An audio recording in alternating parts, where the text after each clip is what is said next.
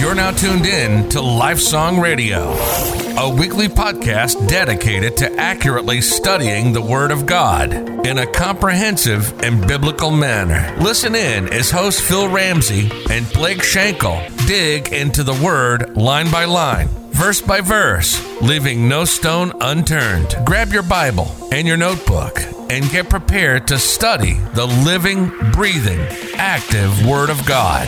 Now, here are your hosts of Lifesong Radio. Hello and welcome to another episode of Lifesong Radio. My name is Blake Schenkel, and as always, my co-host, Mr. Philip Ramsey. Hello. Hello, my friend. How you doing? I'm just fine. Good to see you. Good to see you. Man, we uh, had a great time lately. Just got off of the resurrection not too long ago. It's been great. Resurrection Sunday. I am charged up. I am, I Fired am up. on fire. Just, just what the resurrection means for Christianity. I'm so excited. Just what I've learned and how I've dove into the Word and learned even more from this. But Isn't it amazing when you when you teach the scripture? That's really when you learn. yeah, I know you, you got to teach the other day, last minute on the resurrection to to a group of young folks, Yep. and man, you were just boiling over. Yeah, What's yeah. up with that? Uh, well, you when you when, you know you just said it exactly right. Yeah. When you teach, you have to dive into it. I don't want to Yeah. go into the classroom. You and I are about the same. We don't want to go in there kind of halfway knowing things. We want to know, and we want to. When I teach, I almost preach, if Yeah, you will. yeah. You know, I, I I have a lot of passion, as you can probably see. We both have this passion. So anyway, resurrection, how the centrality of the gospel, the centrality of our Christian faith. Without the resurrection. Doesn't all mean in vain. We might as well burn this. It Yeah. doesn't mean anything. But we have a risen Savior. We serve a risen Savior. yeah, that's good stuff, man. Well, we are. We have turned a page, literally, in Isn't my that Bible. amazing? Let me just say this real quick. I just, uh, I'm a photographer. I photographed somebody this afternoon. Mm-hmm. Uh, this guy, he's from Memphis. Him, him and his wife, they have, excuse me, I may get it wrong. Yeah. Okay. Seven or eight children. Okay. And I, I have photographed today was the seventh child who's a high school senior. So he's brought, I might get, it may be seven or eight, I forget, but he's brought all of his kids to me to do their senior pictures. Great. And a couple of years ago, I photographed one of his senior kids. Today I photographed the other one. We got one more to go. And it was amazing. I said, You remember last time we talked? I said, I told you about our, our program. I said, well, I said, You know what book we was in? He said, Yeah, Romans. I said, Well, we're still in Romans. That's two years ago. So, and uh, he remembered the conversation. That's So great. That's I said, great. We're just in 13. So, Yeah. but, but it's been good. And I, I've learned a lot. I've learned a lot today. I mean, about what we're going to do today, and uh, it's it's really eye opening. It's really, if you're, you know, we we we love America, right? Oh, yeah. and we we we're a blessed nation, and you know we're we're not in agreement with the direction of some way that some things are going, and this is going to pop us a little bit between the eyes of, of what we're supposed to do as believers under under uh, God ordained government who has authority, and it's, it it goes against the grain a little bit, but we we have to submit. You know, we'll we'll, we'll get into that. Yeah, well, you're exactly right. This is so relevant. It's always relevant, but it's even more relevant for us today within the context of of us and government and government overreach and and their authority and and where we're at in this this uh, if you will, if you will, a pandemic or however you want to label it. Uh, and, and we, we've seen the government be in our lives quite a bit more than we've ever seen them. And so uh, for us to, to be able to dive in this and, and to see this in this context, it really, it really uh, comes to life and it really challenges us. Like you said, there's going to be some application for us and how we are to apply this text. And, and this is application. There is theology in here, but it, it's mainly application. And, and what are we to do? How are we to respond to government? How are we to respond to authority over us? And in, in particular, the governing governing authority over us. And so that's where we find ourselves. We are turning a new page. We're going to Romans 13. We, in fact, we have been, uh, we were in Romans 12 for quite some time, and I love that chapter. What a practical chapter that was. Learned so much through that, and I, I uh, ask that you go back and go go listen to those those episodes. Uh, it's so much practical application, and and we've been in this context lately of this this persecution right? How are we to overcome evil? I mean, in fact, Paul says at the end of chapter 12, do not be overcome by evil, but overcome evil with good. And I can't help that Paul continues this flow of thought, if you will. I don't think they're disjointed in any way, right? Where, where he's been talking about this persecution and how we're to uh, how to we're to respond to those who are evil against us, how we're not to repay those back. For, for vengeance is God's. Yeah. And and and and it's it's almost as if Paul has in mind here as he goes into this government. Guess what? Governing authorities are going to be evil. Yeah. you know, we've seen that. There are some who raise up that are very good, but ultimately, when you give someone that kind of power in governing authorities, whether it be a monarchy, whether it be a uh, a, a republic, in which we are in, or a democracy in which some other countries are in, or a dictatorship, whether it is people take power, you give power, they love to take it more. And we see this evil rise up within government. However, what we find out is, and we're going to look at this, is, is that God is the one that raises these people up. Isn't that interesting? It is. And, it, and it's not a New Testament. No, it- uh, yeah. You go back to the Old Testament. We'll, we'll probably hit some scripture on that where you see God uses God. Look here, God. God puts kings into position, Sure. and He takes kings out of position. So we should rest in that. Yeah, we're to always do what's right. Absolutely. we should be, you know, active in our communities, and God wants righteousness to rule. But ultimately, at the end of the day, God's will will be done, and so we should rest in that. Yeah. and we'll, we'll hit some scriptures today that talks about that. Well, so just a just a little kind of kind of how we're going to go. We're going to uh, we're gonna we're gonna take a little bit. This may take three or four episodes to get through because of the the application here within our lives and just how how big these verses are. But we want to we want to look today of how a Christian is to function within the society as a law abiding citizen. How are we to function in in society? Right? What is our role, Christian's role? to the government, right? How do we um, to submit to that authority, right? What is our role as a Christian to the government authority? And what we want to do next week is we're going to do something a little different. Phil and I have kind of just been planning on this, and, and it, it comes by way of a pastor in Canada, and I'll set it up a little bit later. But what we're going to look at is is the government's role as uh, uh, as given by God. Yeah. What is what is the government's role and how they're to treat citizens, uh, and, and and what and what God has ordained them to do, right? What are the, how are they to govern? Now, it doesn't mean that they're going to govern rightly, but this is the way they're to do it. So we're going to look at that, uh, but we're going to let a pastor who preached a sermon on that kind of exegete that text for us, and we're going to pop in and out of that. So we'll, we'll talk about that a little bit more. But that's kind of where we're going to land today. What we want to look at is is is the Christian's role in submitting to the authorities, right? In submitting to the government, and. this really this passage here in romans 13 is addressing how we're to walk in a manner as paul talks about in philippians worthy of our calling in relationship to the governing authorities whatever the form of government may be or whatever or whoever is in government right? Paul doesn't say hey this is this is in reference to a monarchy. He doesn't say this is in reference to dictatorship or a uh, a republic if you will a constitutional republic or a dictatorship or a uh, excuse me a, um, a uh, democracy. But but he, he he just says governing governing authorities. He doesn't say what kind of government. So we need to kind of remember that right? He never he really never ever defines uh, the type of government here and, and it's interesting. I was thinking, is why does Paul suddenly move to a discussion of the believer's relationship to the government? Why does he do that? Well, I think it's still in context of this evil, overcoming evil with good. But I think one commentator, I was reading this, he suggested this that while the Roman local church was predominantly Gentile, Yet there were some Jewish members still there. The Jews of the Roman Empire were notoriously bad citizens. Many held on the ground of Deuteronomy 17:15 that to acknowledge a Gentile, Gentile ruler was sinful. Gentiles in contact with such Jewish Christians could well imbibe the spirit of anarchy which such an attitude would foment. Thus, Paul writes to make sure that these Christians understand their relations and obligations to government. So, we don't know why he does that, but that's a, a potential reason why he suddenly turns to this government government argument here. Well, let's maybe let's read the scripture and then let's talk about uh, what's going on with the government at the time that that uh, Paul is writing this. So we're going to read probably seven verses, chapter thirteen. I'll be reading out of the ESV. Praise the Lord for that one. Man.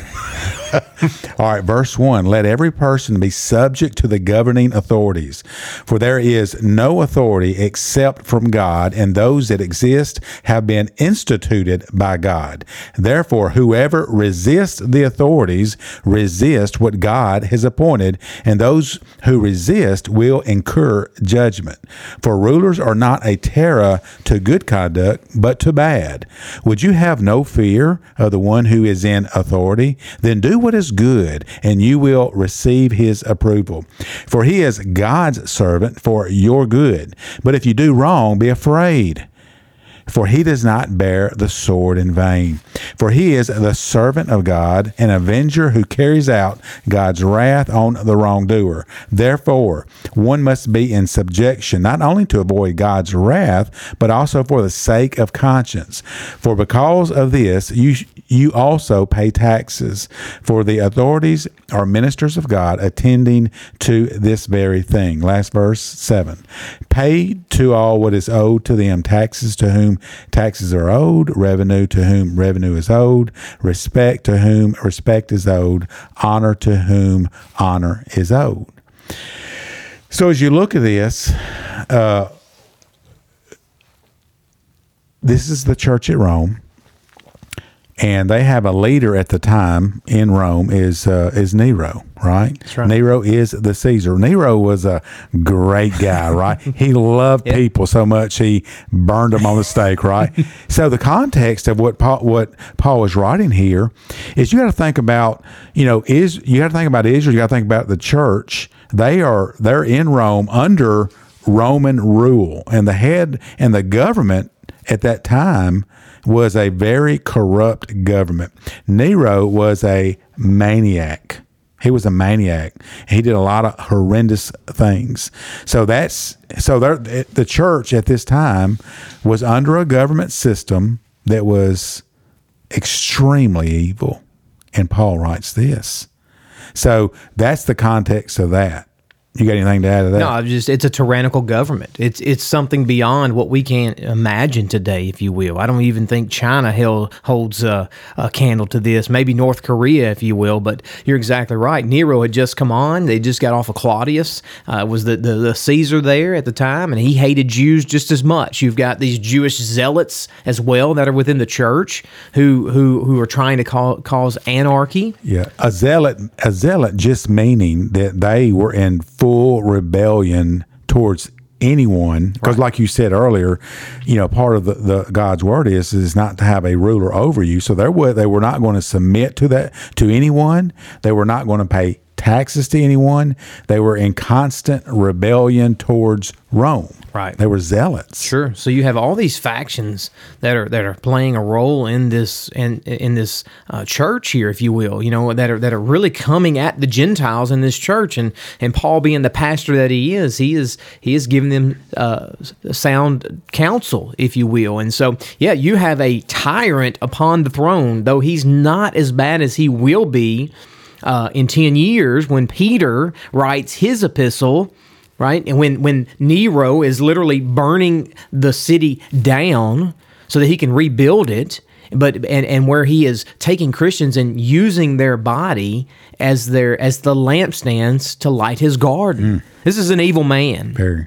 And so uh, that's the context in which we find ourselves here uh, when Paul writes this. So we need to kind of remember this is, is this is not some constitutional republic in which we live in today. However, however, as Paul writes this to the Christian, it has direct applications to us as well today. Yeah. Because he doesn't say what governing authority he's talking about. He says you're just to submit to the governing authority mm. at that time, whatever you're in. So what we see here, Phil, is, is this verse one is I, I labeled it just this exhortation that Paul gives. Paul is given an exhortation, if you will. There's an imperative. And Paul says here every person is to be in subjection to the governing authorities. Well, I don't know about you, but what does every mean to it, you?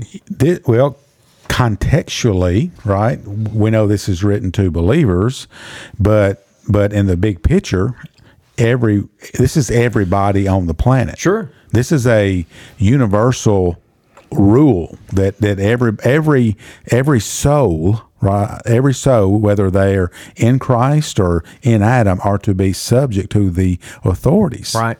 Absolutely. And so so Paul says that these people are in, in to be in subjection to the governing authorities. And what does it mean to be in subjection? Well, the word was a military term, right? It means to what? To line up or to, to get up under, if you will, to get in to get in line up under. It's a it's it was used in which the soldiers were in absolute obedience to the superior officer. It means to be submissive to them right? And so, in fact, our you know our entire Christian life, Phil, is in submission, right? That that's that's who we are. We're in submission to who? To God, right? And, and Christ's lordship. Right. This is our. This is a lordship salvation. We serve Him. When, when you when you came to be a believer, when I came to believer, you you can't come from being under submission to the master of sin. Sin was our master. But then we were redeemed, and now we're brought into the family of God where we are a servant of Christ. Paul, in fact, says this numerous times that he is a bondservant to Christ in this same epistle. He says, I'm a bondservant to Christ, right? He is our master. We are serving him, we're in submission to him. If you're outside of Christ, you serve the devil, the prince of the power of the air. You serve the flesh. You serve the master of sin. That is your that is your uh, authority, if you will, right? But we're we're all serving someone. There- There's submission here. In fact, Paul talks about that that we're to be submissive to one another in Ephesians 5:21. Be subject to what? One another. Wives are to be in subject, submission to their husbands, children to their parents, slaves to their masters, employees to their employers. So we're always in submission to somebody. Mm-hmm. And so we, we need to remember that, right? We, we, we shouldn't be surprised that when Paul says here, it should not come as a surprise, he says, be in submission to the governing authorities. You have anything to add?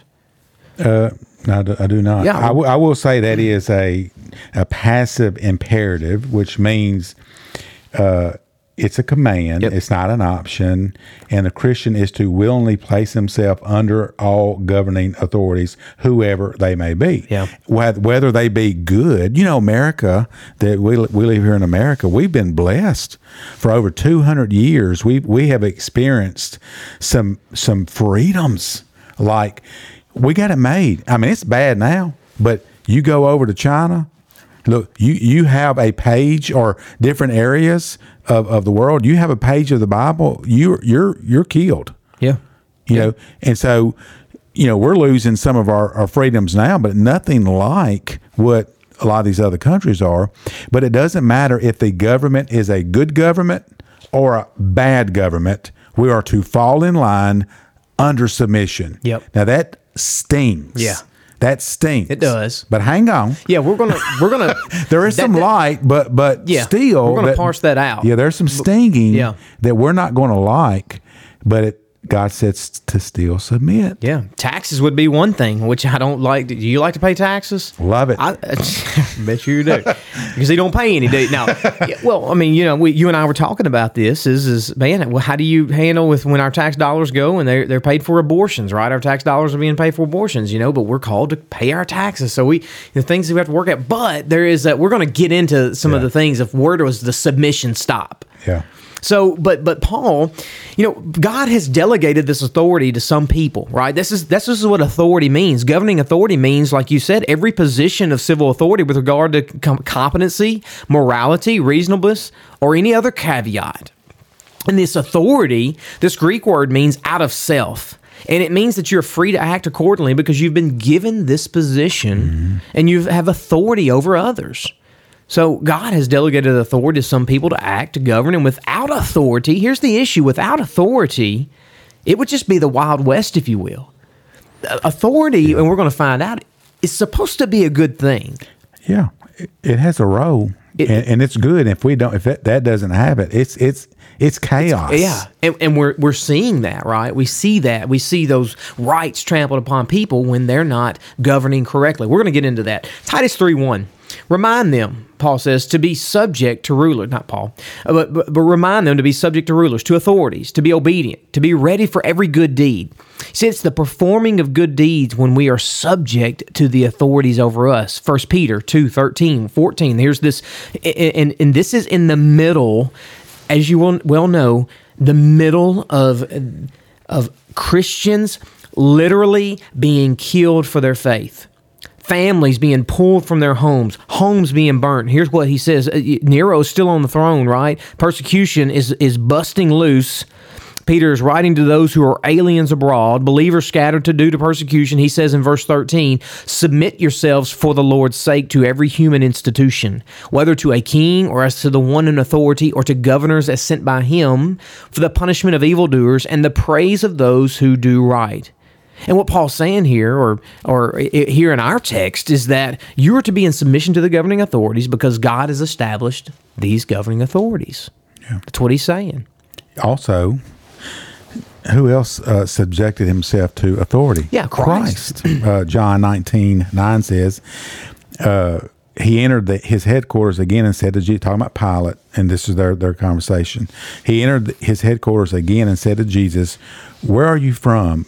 But Jesus gave him no answer. Hmm. So Pilate said to him, You will not speak to me? Do you not know yeah. that I have authority? And guess what? He does. Yep. Do you not know that I have authority to release you and authority to crucify you? Jesus answered him, and I, I wish I could have been a fly on the wall. this he, is a mic drop moment right here, right? He said, uh, You would have no authority over me at all unless it had been given. Unless it had been given you from above. Therefore, he who delivered me over to you has the greater sin. So Pilate had authority. Yeah. And what, what did Pilate do with his authority? Kill Christ. Yeah. Yeah. Oh, that's some some tension there, isn't it? A little bit. I, I, just wonder if the old lump got up in the Pilate's throat when Jesus said you wouldn't have any authority. Yeah. It's just you know kind of this. Mm. So this God given authority was was a part of God's plan yeah. for His crucifixion. But one question comes to mind is what does it mean to be in subjection, to be submissive to them? Now, does submission? Here's the question: Does submission demand obedience? Let me say it again. Does submission demand obedience? Typically, yes.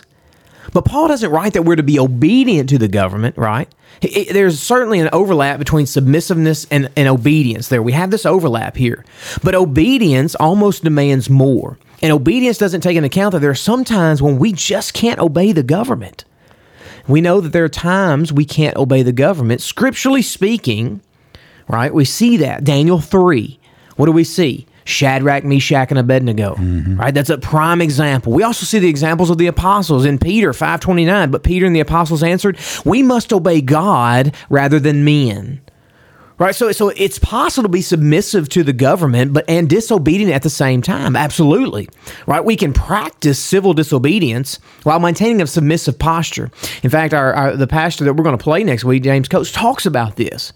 He says by by humbling, how, how do we do this? By humbly subjecting ourselves to the consequences of our civil disobedience. Let me say that again. How are we to practice civil disobedience while maintaining a submissive posture? We do, we humbly subject ourselves to the consequences of our civil disobedience. So when we're called to follow God over the governing authorities, there is possibility that going to be some consequences to that, and we must humbly submit to them because we are to obey God rather than men. We recognize that we're not that we are not the government, but we are our our responsibility is to Christ. We serve Christ. And when that responsibility to Christ conflicts with the government, we have the responsibility to submit to Christ rather than the government. Mm-hmm. Right? We we do it graciously. We do it humbly, right? We don't do it like the zealots. We don't do it anarchic, anarchically, and that's not even a word. Mm-hmm. We don't do it in anarchy right? They they have the right before God to do what is right and obey, or or eh, do what is right, and they will be held accountable for that. And when they act unjustly, God will settle the score at the end of the day. Does that make sense? Mm-hmm. We we are we ultimately serve God. So when the government asks us to do things or commands us to do things that are against God, we serve God over the government, and we take those consequences that come with doing that. And that, you know that could be you know that could be a lot of things. Just like the pastor went to jail for a couple months. Yep. For just simply preaching, you know, gathering at his church. Yeah.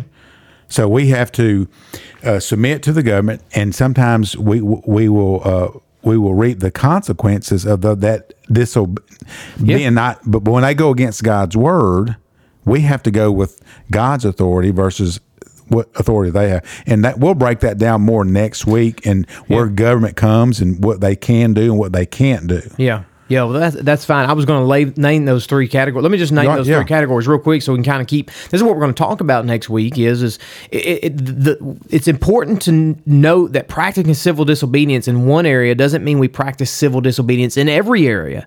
There's a couple of, of areas in which we are to do that, and how do we how do we decide those things? What's the necessary criteria? And I think three categories that Pastor Coates and other theologians label out here is that help us to decide when civil disobedience we go against the government governing authorities. Number one is when the government forbids what God commands, and maybe you'll put this right here below the, you know, right here on the, Right here. right here, yeah. When what the government when the government forbids what God commands. For example, when when He forbids uh, that they forbid us to preach the word, right? We can't do that. When the government, can, here's number two, when the government commands what God forbids, God forbids the killing of babies. We can't do that. We will not follow in line of that, right? Uh, or, or, or worshiping idols. We will not do that. Number three, when the government commands what isn't theirs to command. For example, the terms of worship for a local church. We will not. That's as as Pastor Coates says, that's not their jurisdiction. Mm. That's God's jurisdiction. We will not fall in line because of that. In fact, many pastors have done that and have, have fallen to that, unfortunately. Many churches have done that, allowed the governing authorities to dictate how they're to worship. No, God dictates how you're to worship, the regulative principle. So these are the categories in which we are to follow and in which we can enter into civil disobedience. Now there's consequences to pay, like we've talked about, but those are the categories, and we'll talk about that a little bit more next week. But uh, all that is geared, if you will, to the response to the government, our response to the government. So, so what? You have anything else to add on that? You keep going. All right. Well, I, just let's move on here. In the middle of verse one, Paul gives us the reason, and we know that because he says the word what? For. Here's the term of explanation. Paul says, "For there is no authority." Here, he's explaining why we're to be in subjection to the governing authorities. He says, "For there's no authority except from God, and those which exist are established by God." Right? And he, he God answers to no one. He is the sovereign, supreme ruler upon his throne. Whatever authority that is upon earth, you said Pilate earlier, Nebuchadnezzar, whether it be Pharaoh, whether it be Biden, whether it be Zhao or Zhao or Xi, whatever his name is, whatever, whoever it is, it has been given to them by God. That's we need to understand that. That is our theology. That's how we to understand of why we're to obey them because God has set them up Yeah. for the authority. Paul says those which exist are established by God. Established is a military term which means to line up like soldiers.